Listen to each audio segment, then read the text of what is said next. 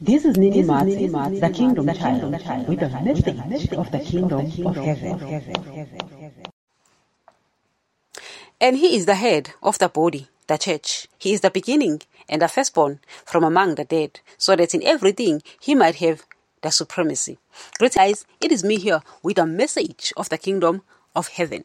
Okay, guys, so I want us to speak about uh, this uh, important thing here, because you see, guys, you belong to the Kingdom of Heaven, and it is your right to know everything about your Lord and about the Kingdom of Heaven. You understand?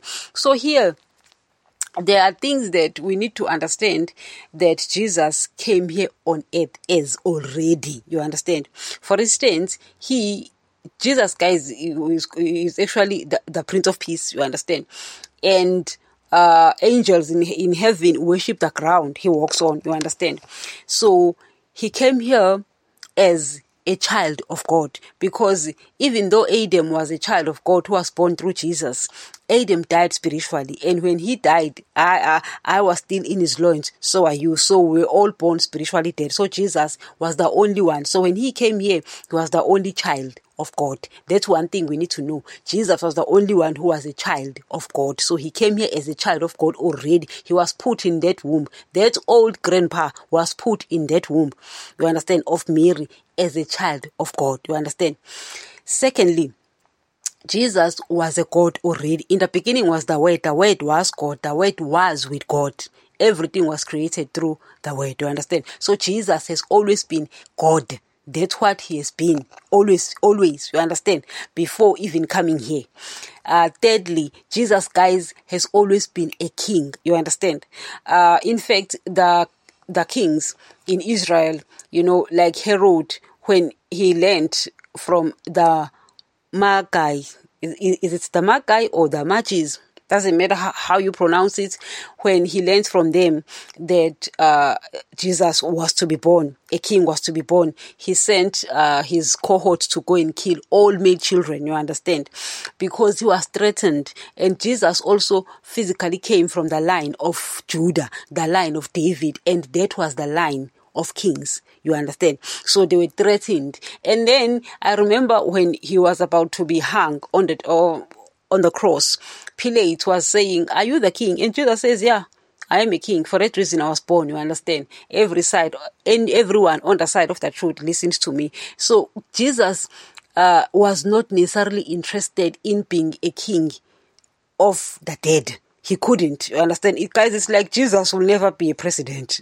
That is a that that position, guys, is way too low for Jesus. Too low. He can't. You know, because people are spiritually dead. So Jesus cannot lead uh, rebels. You understand? It's okay for president to lead other rebels, because presidents are also rebels. You understand? So Jesus cannot do that. So Jesus could not be a king, you know, over of anyone here on earth, you understand? So, but he was already a king. So he was three things.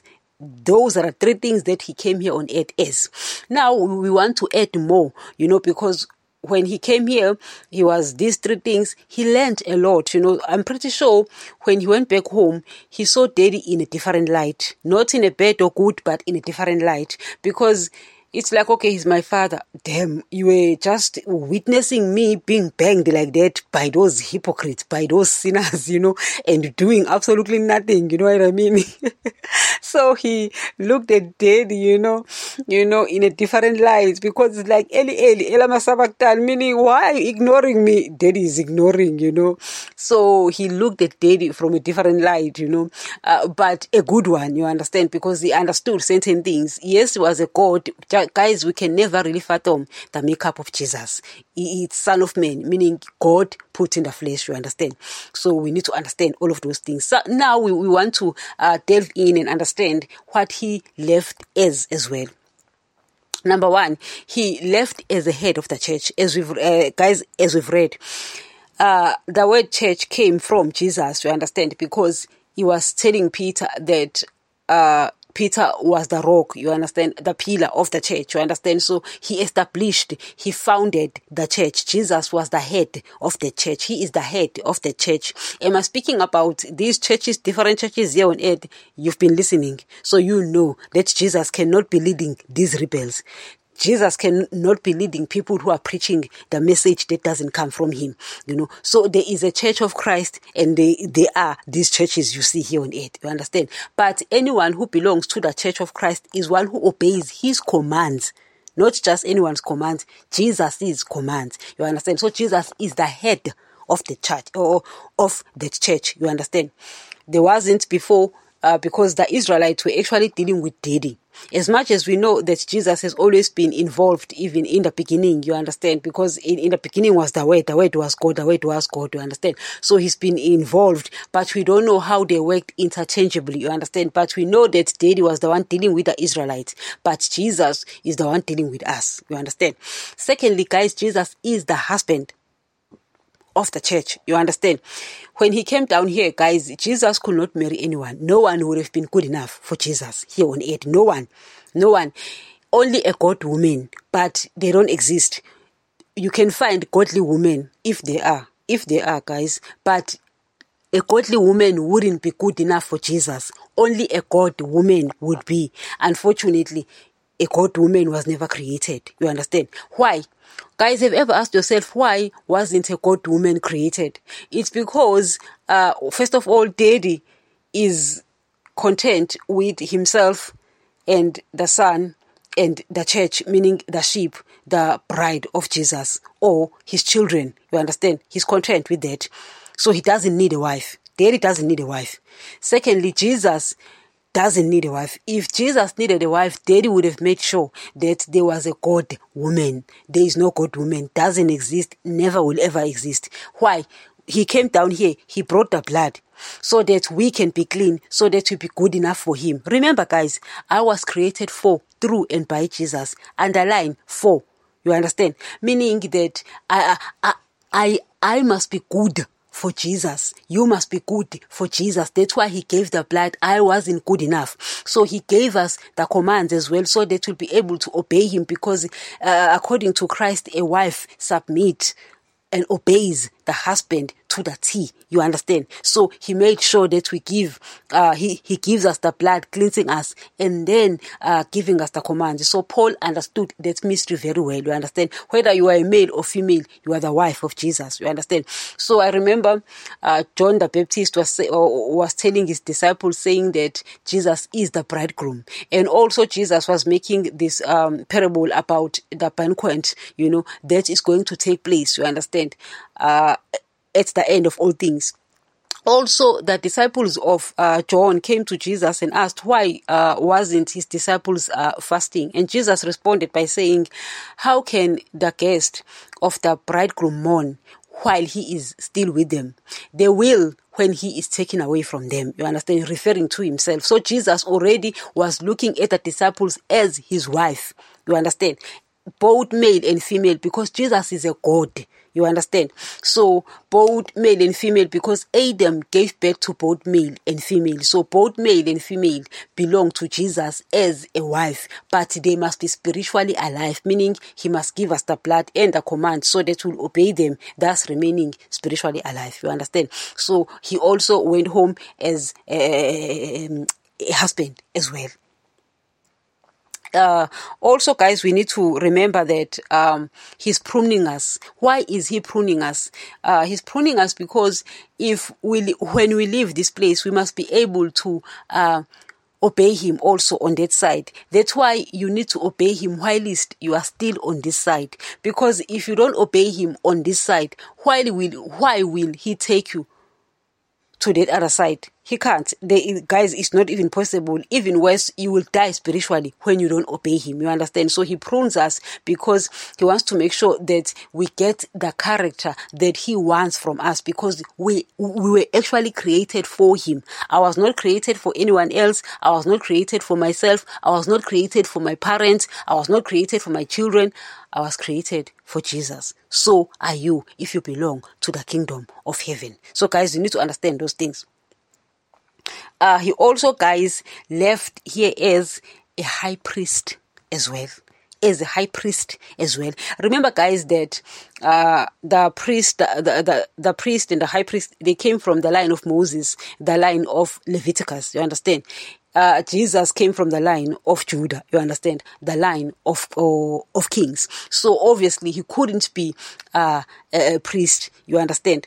So when he was on the cross, after coming back, you know, fr- from the dead, he tells Mary, please don't touch me. I, I need to go back home, you know, to my father. Why? He had to go to the most holy place, that the real most holy place, and present the blood. Now, you cannot present the blood unless you are coming from the line of Leviticus. You understand? So Jesus physically, he did not come from the line of Leviticus, the line of Moses. You understand? So because uh, he's establishing a new covenant, which makes him now the high priest in the order of Melchizedek. You understand? So he's going home to present that blood, because uh, the priest offered the blood of animals, which wasn't even good enough, was not even good enough to uh, uh, make us alive, but just atone, you know, cover our sins. You understand? So the priest could do that. But when it came to us be-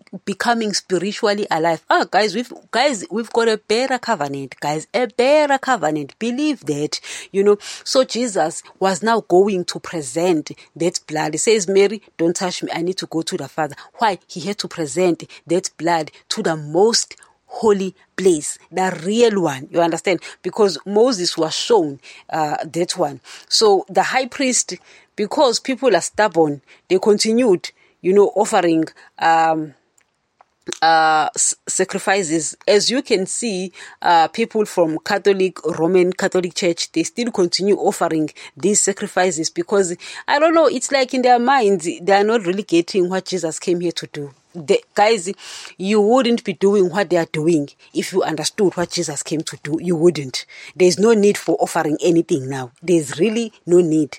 All this burning of incense and what what, that just, it's out. It's not on at all. So if they understood that Jesus has already taken that position, they can't take it. Ah, guys, sometimes we like to, guys, sometimes we are puffed up. We think of ourselves Uh, something that we are not really sometimes, you know. So Jesus is the high priest now. The last thing, meaning the seventh one, is the Lord. The Lord, guys. If you remember very well that the Israelites were worshipping Daddy. They were worshipping God, you understand?